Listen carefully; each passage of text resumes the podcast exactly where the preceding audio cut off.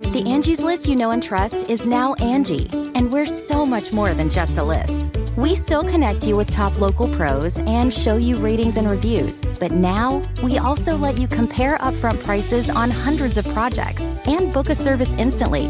We can even handle the rest of your project from start to finish. So remember, Angie's list is now Angie, and we're here to get your job done right. Get started at Angie.com. That's A N G I, or download the app today.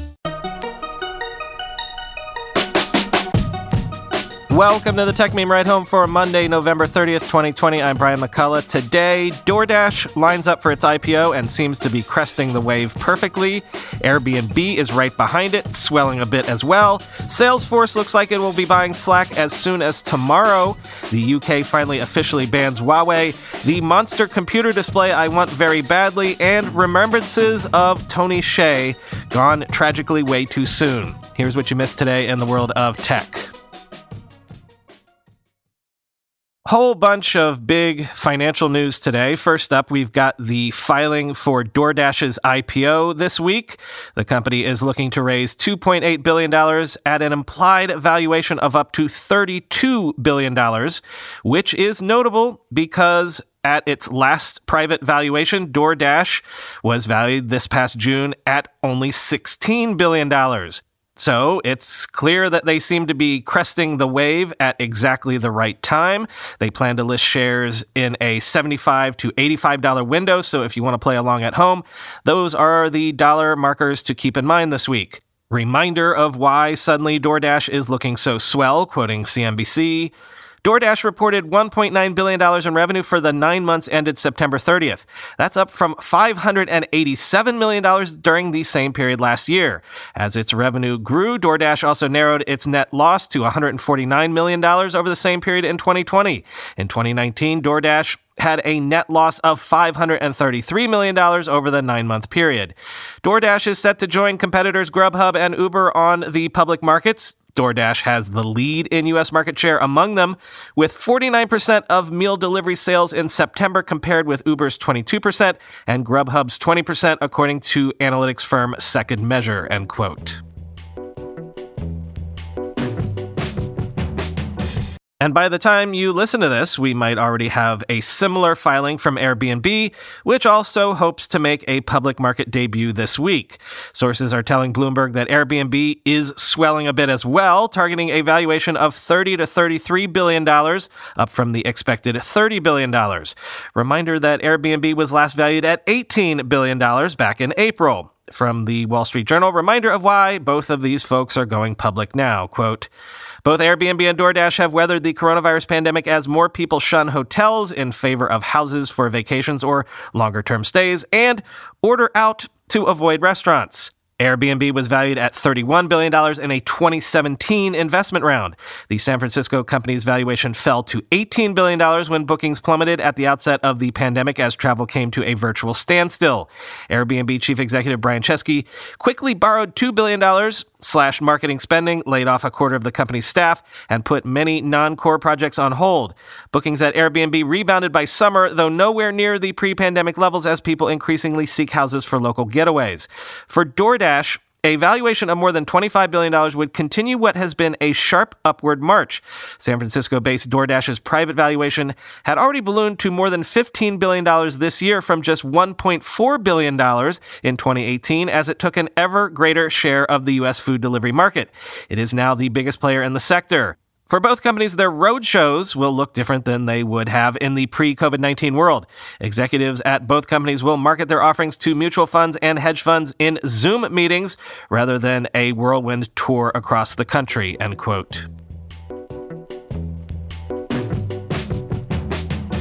And big news that I missed because of the holiday here in the US last week rumors are that Salesforce is going to buy Slack. The tie up is expected to be announced as soon as tomorrow after markets close, since Salesforce is going to report Q3 earnings tomorrow.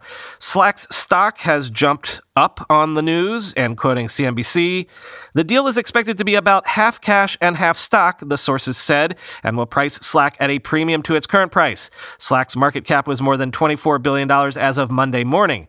Shares of Slack rose about 8% Monday on the news. Salesforce shares fell about 1.5%. Talks between the two companies were first reported last week by the Wall Street Journal and confirmed by CNBC, sending Slack stock soaring 38%.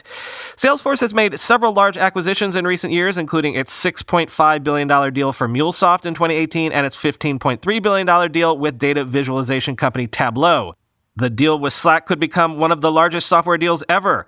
IBM bought Red Hat for $34 billion in 2019, and Microsoft bought LinkedIn for $27 billion in 2016. It could also make Slack a more formidable competitor to Microsoft's Teams communication product. Slack filed a complaint against Microsoft with the European Commission this summer, alleging it abused its dominant market position to eliminate competition for Teams. Microsoft has said Teams has benefited during the pandemic from video conferencing capabilities that Slack lacks. End quote. The United Kingdom has announced it will ban the installation of new Huawei 5G network equipment beginning in September 2021 after initially announcing a 2027 framework to cauterize their Huawei exposure only back in July of this year. And actually, most of last year and early this, the UK government seemed to be downplaying the threat from Huawei tech entirely. No more, though, quoting Bloomberg. British ministers announced in July that Shenzhen based Huawei would be banned from Britain's next generation mobile networks in 2027, with purchases barred from January 2021. To comply with those rules, phone companies would have had to stop adding Huawei components eventually, but the new ban may accelerate their plans to overhaul systems. Maintaining existing equipment will be allowed. The crackdown followed a U.S. push for allies to exclude Huawei on the grounds that it was an unacceptable security threat, which the company denies. In January, British officials said Huawei could play a limited role with manageable risks. They since reversed that stance and backed a ban following U.S. sanctions introduced in May, saying the American squeeze on Huawei's silicon supply chain meant its security could no longer be guaranteed. Telecommunications carriers like BT Group will now be reliant on a duopoly of Nokia and Ericsson, and those Nordic companies have already won big contracts in the wake of the Huawei ban. To help cut that dependency, the government will start a national telecoms lab by 2022 to research security and increase compatibility between vendors, as well as fund trials with potential challengers like Japan's NEC to make it easier for competitors to enter the market. Setting out a path to phase out older 2G and 3G technology would also speed up the diversification process, according to the government statement. Carriers will be banned from outsourcing service management to Huawei from April 2021, apart from in limited circumstances, the government said. A consultation on rules for the fixed broadband network is also underway, end quote. Following up on something we've been following all year long, after the years of trade wars, companies like Foxconn, Pegatron, and others are increasingly offshoring their industrial production away from China to places like India, Vietnam, and Mexico. But geopolitics aren't the only consideration. It turns out that finally, as you maybe could have predicted over a long enough time horizon, China has simply gotten comparatively too expensive, quoting Bloomberg. The splintering of the global tech supply chain that begun during President Donald Trump's watch looks set to persist under his successor. Apple, the largest of the many tech giants that rely on Chinese factories to make their gadgets, will move some production of its iPads and MacBooks to Vietnam. Key assembly partner Hon Hai Precision Industry, also known as Foxconn, has allocated $270 million in new investments to the Southeast Asian country. These moves presage a larger and longer term migration that may have ramifications for the iPhone maker as well as China's role as workshop to the world. Foxconn founder Terry Gou coined the term G2 to describe the trend of a unified supply chain splitting into at least two. Company chairman Young Liu said in August that the likes of India, Southeast Asia, and the Americas could each in the future end up with a dedicated manufacturing ecosystem of their own. The trend now looks irreversible as other countries, including India and Vietnam, are boosting their infrastructure and efforts to lure manufacturers through lower costs and fewer geopolitical worries. Quote, as China gets more expensive and as U.S. politics have been unpredictable, companies have shifted production of some goods out of China. That trend will continue as China gets more expensive and as Vietnam and India improve their competitiveness, said Dan Wang, a technology analyst at Gavekal Dragonomics, end quote.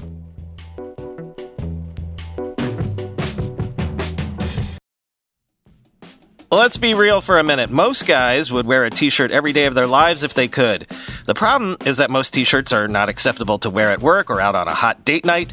But today's sponsor, Cuts, has finally changed that. Cuts t shirts are such high quality, wrinkle free, and so buttery soft that you can look like you're dressing up even when you're dressing down. Yeah, you heard that. Wrinkle free. You never have to substitute comfort for fashion ever again. If you see me in a t shirt, it's likely one from Cuts. I'm also a huge fan of their AO five pocket pants.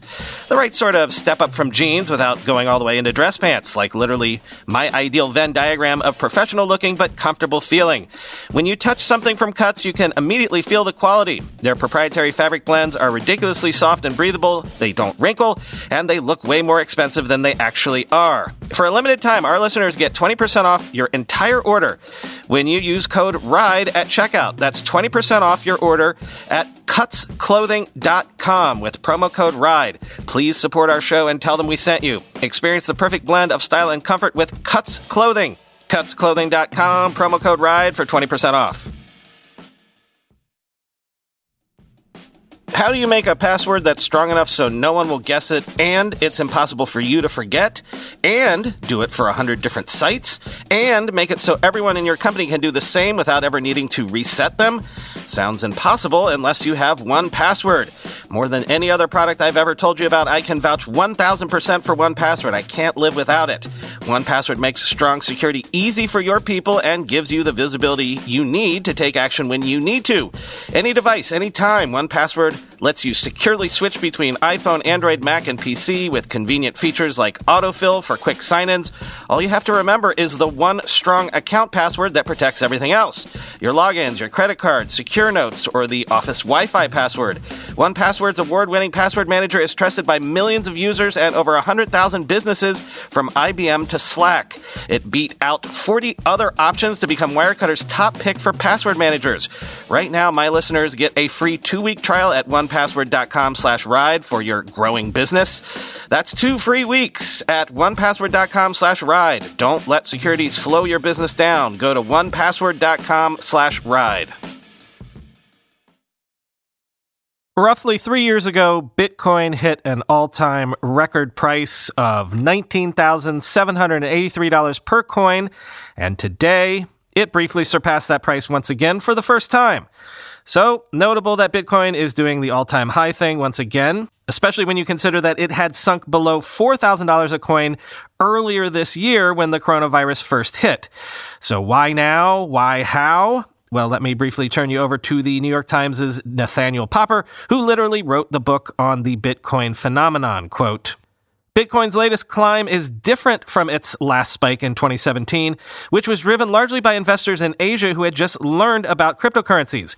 Back then, the digital token soon lost momentum as people questioned what it could do other than allow for easy online speculating and drug and ransom payments. While those questions remain, Bitcoin is now being fueled by a less speculative fever.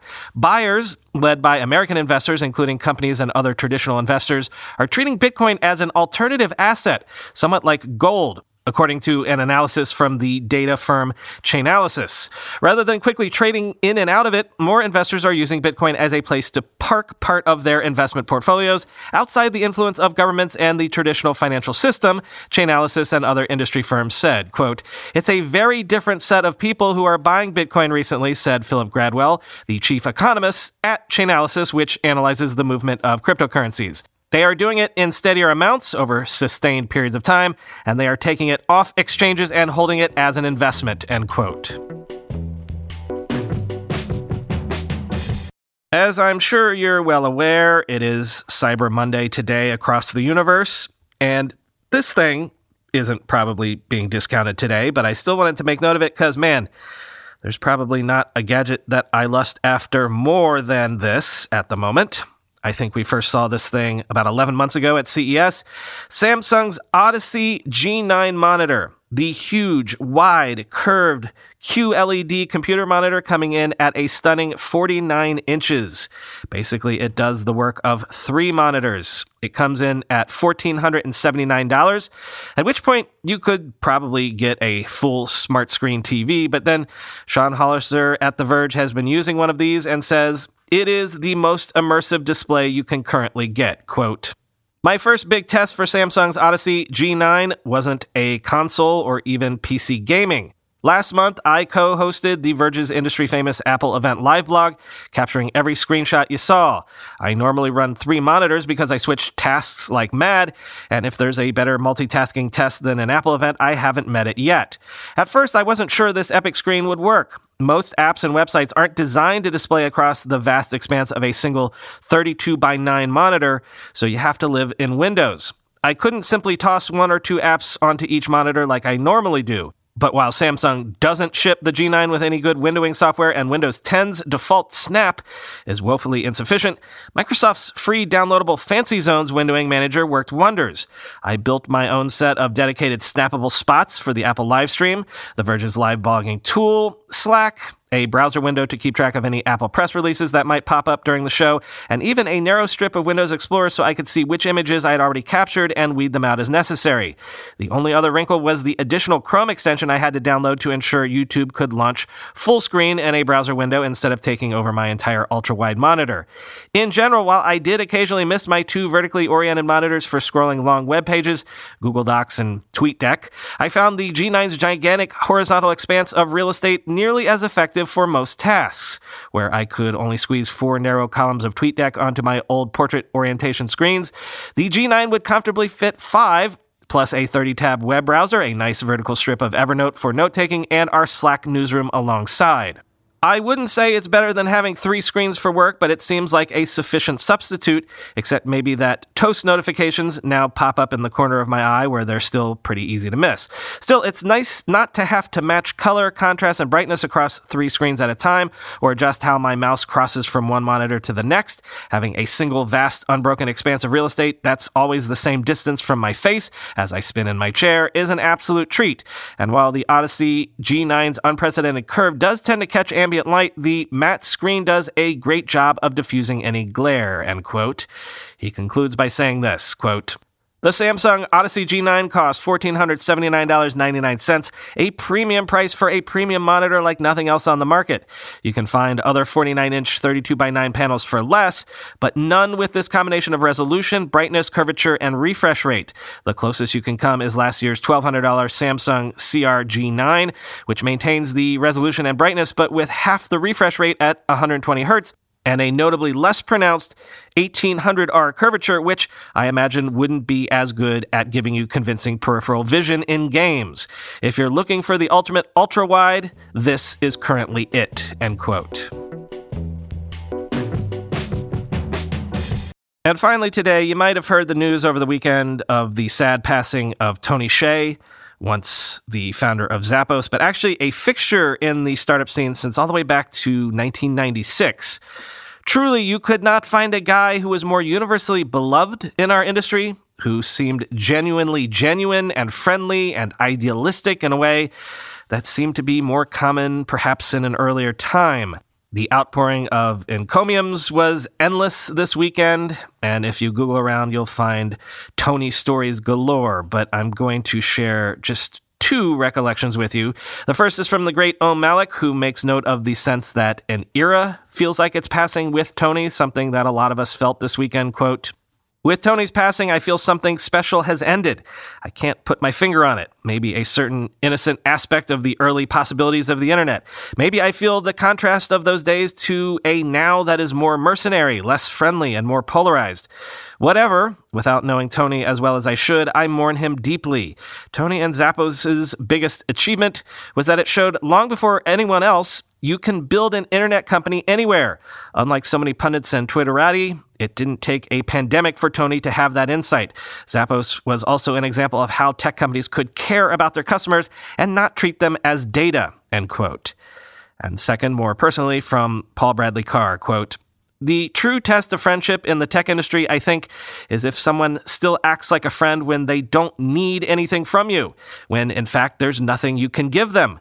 By that metric, Tony Hsieh was a true friend, not just to me, but to countless others to whom he gave his time, energy, hospitality, support, and yeah, sometimes money without ever expecting a return, end quote. If you want more background on Tony Hsieh's life and career, the final link in today's show notes is a Forbes piece collecting a bunch of reminiscences from across the entire technology and startup industries.